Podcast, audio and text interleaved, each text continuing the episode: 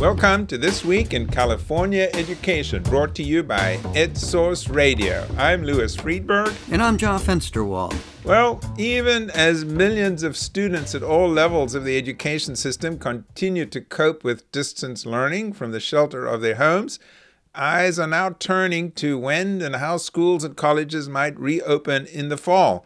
This week, Governor Newsom once again took the entire education community by surprise when he suggested that K 12 schools at least should consider opening for in classroom instruction, not later than usual, as many expected, but earlier. Uh, the schools are shut down for the remainder of the school year. Learning continues at home, distance learning, and the like.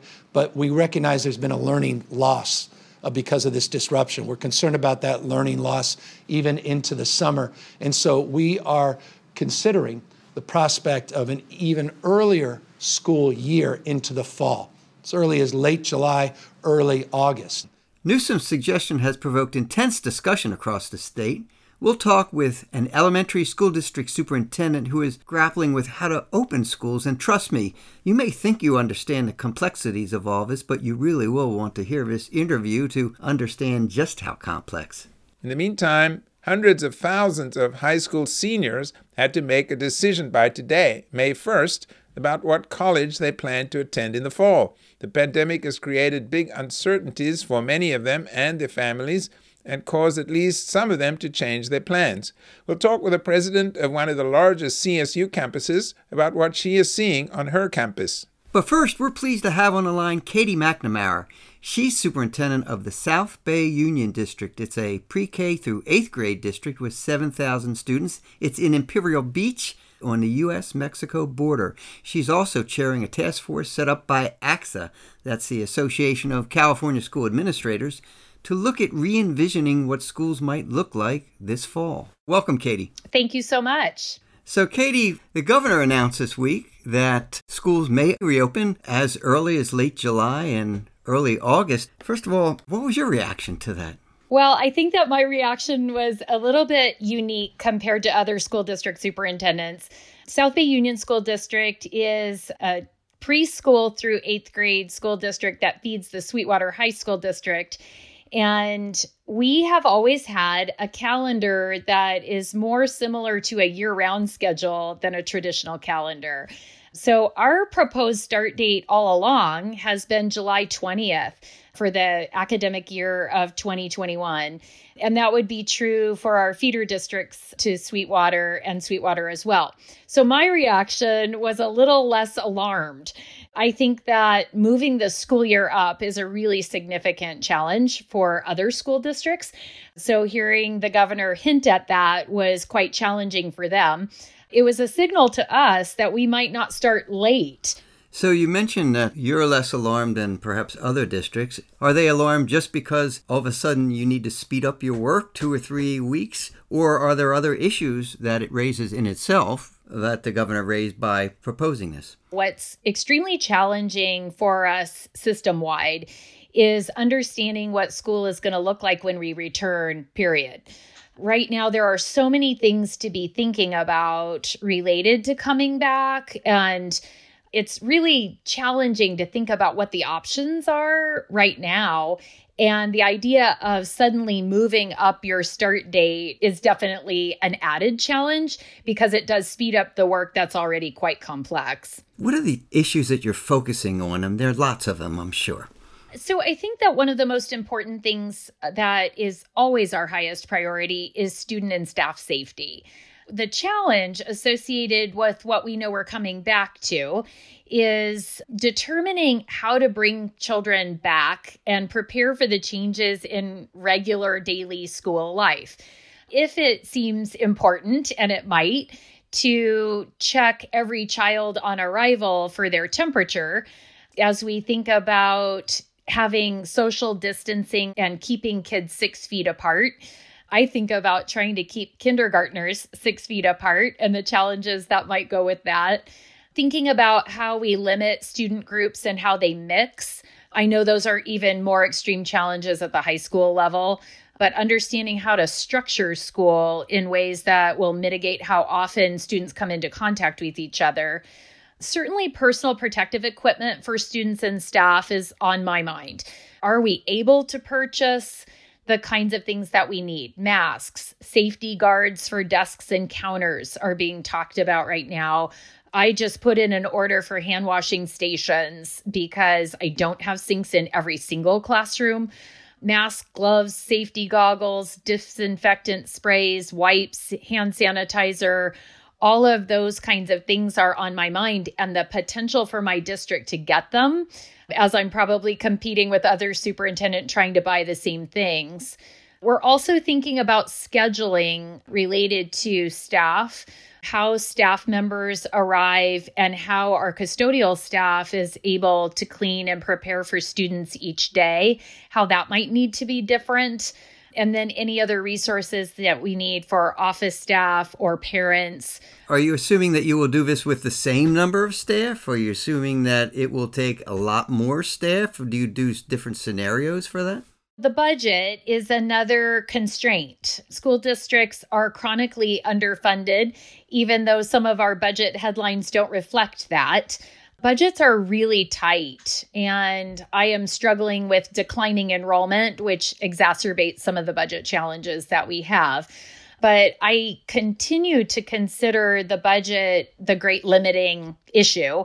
And I'm even more concerned right now here in the state of California. We know that we generate revenues based on how healthy the economy is. And then those revenues are what seed schools.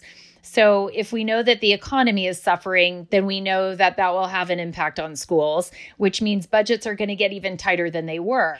We're talking with Katie McNamara, who is superintendent of the South Bay Union School District.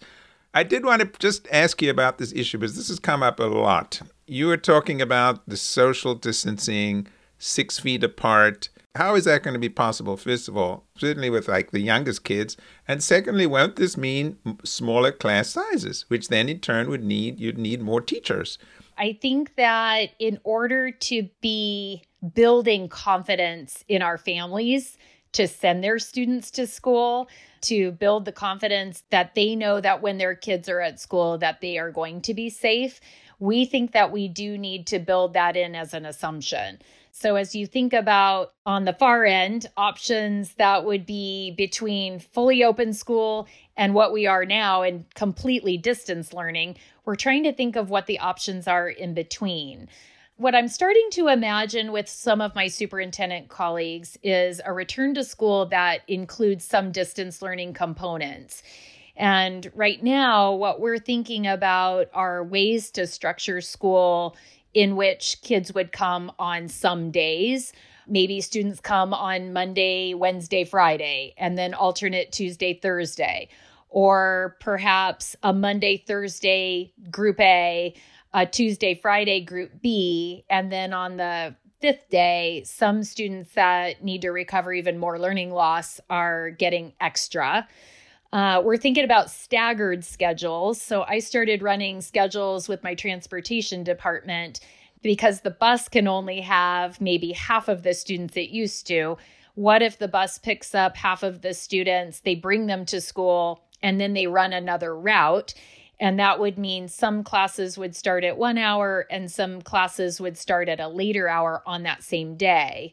We're also looking at how to do meal service in a completely different way currently we are providing meals for nearly a thousand children every Monday. And we give them a whole week's meals. We give them five lunches and five breakfasts every Monday. This is during the pandemic now. Yeah, this is right now to every Monday for the last few weeks and and until we come back. So I started imagining that what school would look like is maybe a modified day where it's not as long as it normally is, but a shorter day in which children will have already eaten the breakfast we provided the day before. They will attend school for a certain number of hours, and then we will hand them their lunch and tomorrow's breakfast, and they'll just go home. We really do want to figure out ways to keep kids spread out as much as possible and as safe as possible. This would still be really challenging for parents, right? I mean, of course, we don't know. The parents will be back at work at that time. Yes. The cost of not returning is parents would face the continued burden of providing or arranging emergency childcare or limiting their ability to work and their efforts to also kickstart the economy. Or would you imagine childcare then continuing at the school in the afternoon? So that's the other really interesting challenge right now. Some school districts have been asked to start thinking about what childcare could look like particularly, and there's a list of how to consider the most essential parents to provide childcare for. So, an example would be someone who works in the medical profession and they have to be out of their home at work. That's definitely a need that we would like to help support. We also really worry about highly vulnerable children, children who might have a history of being in homes with domestic violence, children who are foster youth. There are children who we worry tremendously about in this situation that we are doing our best to make sure we're connected to. The challenge with that is space. So, as we think about spreading ourselves out across campuses, the more we spread out into the spaces that we have, the more we can offer regular school. If we reserve rooms for childcare, then that limits our ability to bring more kids back for more minutes. It's not like we're Denmark where there are 12 or so kids per class and you can easily space them out. What is your class average class size? Yeah, so in primary we are always an average of 24 to 1. So one idea was that we could split classes in half and half and we think we can accommodate 12 students um, in the 960 square foot rooms. It gets more challenging in upper grades. The very maximum for our school district is 32, but those upper grade classrooms are even tough to just evenly split. And then the thing that I often wonder about is to what degree will our parents feel that they absolutely can send their kids to school? And do their children have medical issues that they just don't feel comfortable sending kids to school? So we're trying to anticipate will every single student come back or will there be a percentage that still want to do distance learning? And we would love to be able to provide that in a really robust way if that's their choice. We're talking with katie mcnamara superintendent of the south bay union school district. Thank you so much. Thank you. I appreciate your support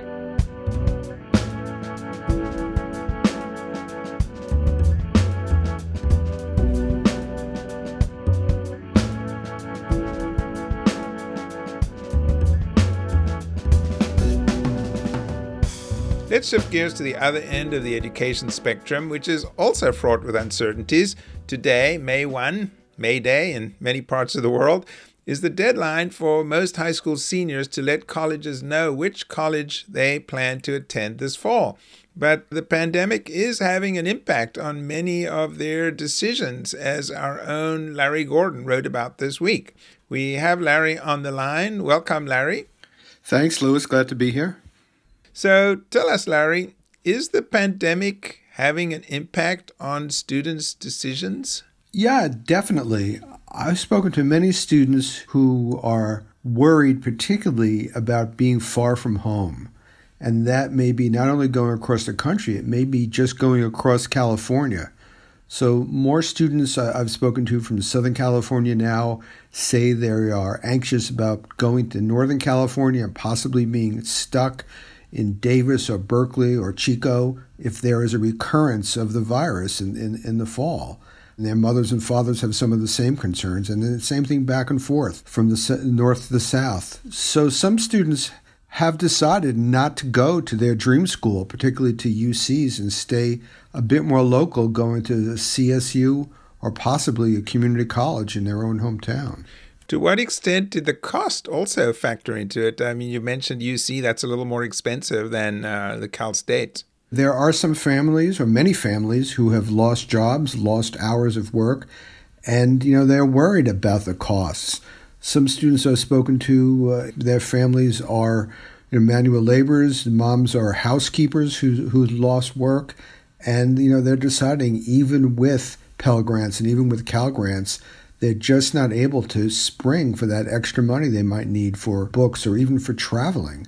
You know, it's a concern. And I, I think that, you know, this is going to play out over the summer too. Even some students who may have put deposits down may decide to pull out of those deposits and not show up and go elsewhere. What about students who are deciding to go to community college instead of a CSU or a UC? Community colleges say they're expecting a lot more in the fall from that. And some students are saying that they may go to community college even for a semester or a year. And some of the four year universities acknowledge that and say they're going to accept students back in the spring. So some are showing some leniency, saying, okay, you may not feel comfortable in September, but when January comes around, you know, you'll be able to come here. Chico State, for example, said that, and and you know, so some students may start at community college and then mid-year wind up back at, at their original intended school, but just a lot of flux. Well, Larry, thanks for talking with us today. Thank you, Louis. To get a campus perspective, we're pleased to have Dianne Harrison. She's president of Cal State Northridge on the line. Welcome, President Harrison. Thank you very much. I'm happy to be here. I'm wondering if you could tell us what impact the pandemic is having on students having to make these very difficult and important decisions that really could have an impact on their entire lives. So far, what we're seeing is uh, a couple of things. On our new student enrollment, for students who are filing those intentions to enroll, for our transfer students, they seem to be on a greater pace of telling us, yes, they're going to enroll than the first time freshmen. First time freshmen are down a little bit. Now, understand this enrollment management world is one that is part art and part science.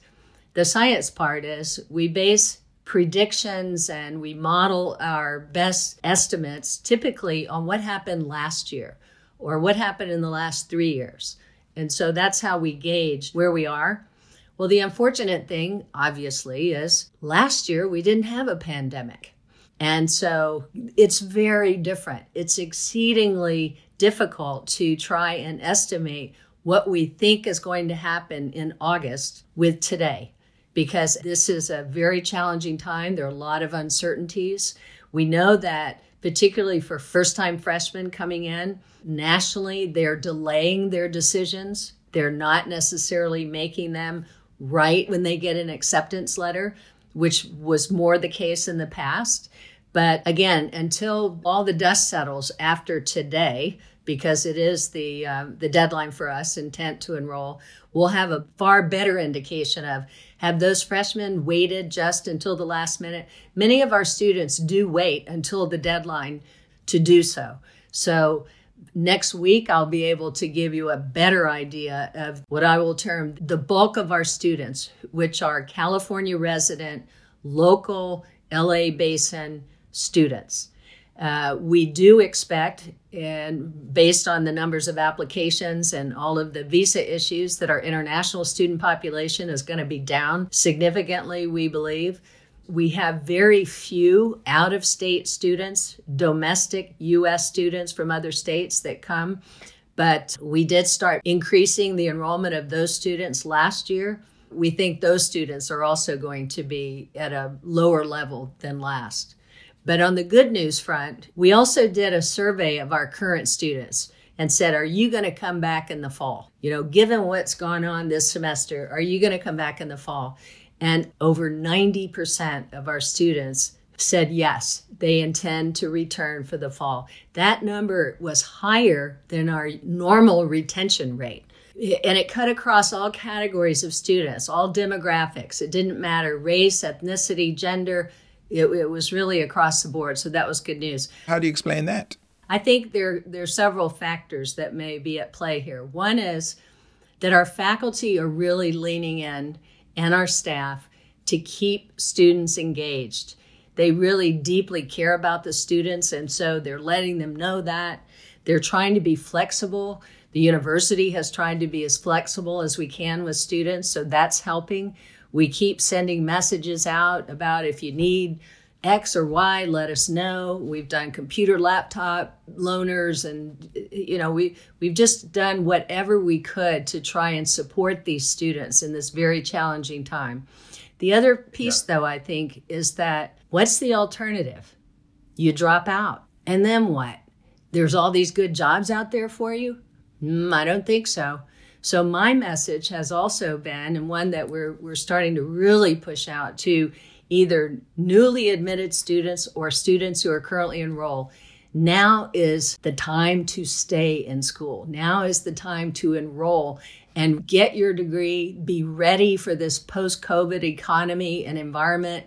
So that's our message. Just to get back then to the freshmen who would be coming in the fall, and you have about 3,000 students who are in dorms on the campus, uh, 12,000 who live nearby, but about half are actually commuting from their homes and so on. And so each one of these groups of students are having to make decisions what would you say would be the, the, the, greatest uncertainty that would, would give people pause, a student pause, like, oh, maybe I shouldn't accept the offer?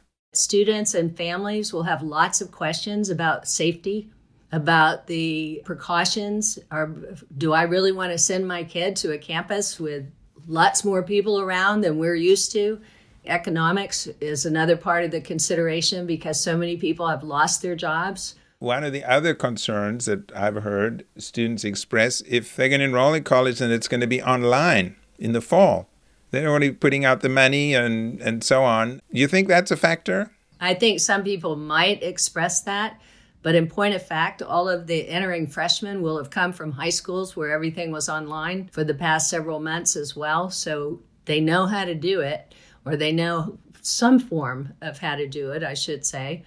I wouldn't throw all of the online and virtual teaching modalities out the window because some of them are really incredibly high quality. The students are uh, finding them engaging and they're and they're really enjoying and, and getting something out of it. That said, is the level of sophistication in this teaching modality the same with every single faculty member? No because until the middle of March, we had faculty who had never done this before. We've been talking with President Dianne Harrison, president of Cal State Northridge, making tough decisions like every college president in California, probably every college president in the United States, and many around the world. Thank you so much for your work and good luck on whatever decisions you make.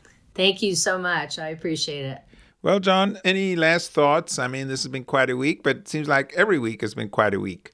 You know, I've been thinking this week about some first generation college freshmen that I'm familiar with in San Jose and the Bay Area. And, you know, it's been really difficult. One of the dilemmas is for first generation students to leave home because they feel the tie. And, and now it's it's even more difficult because I know for a nonprofit that's been working getting students into some very good colleges in the East Coast, most of them do. Very few of them are headed off this year because first the money's not there as it was before. All colleges are suffering, and then they feel this tie that there's so much uncertainty. Parent has lost a job, and and they feel the need to be around and help out with whatever they can. And I, I just have a feeling that's a microcosm of so much of what is going on in the state in these uncertain times. It's, as you said earlier, it's these are life changing decisions. Well, tough times, but I know we will get through this. It's just a question of when and how long and at what cost.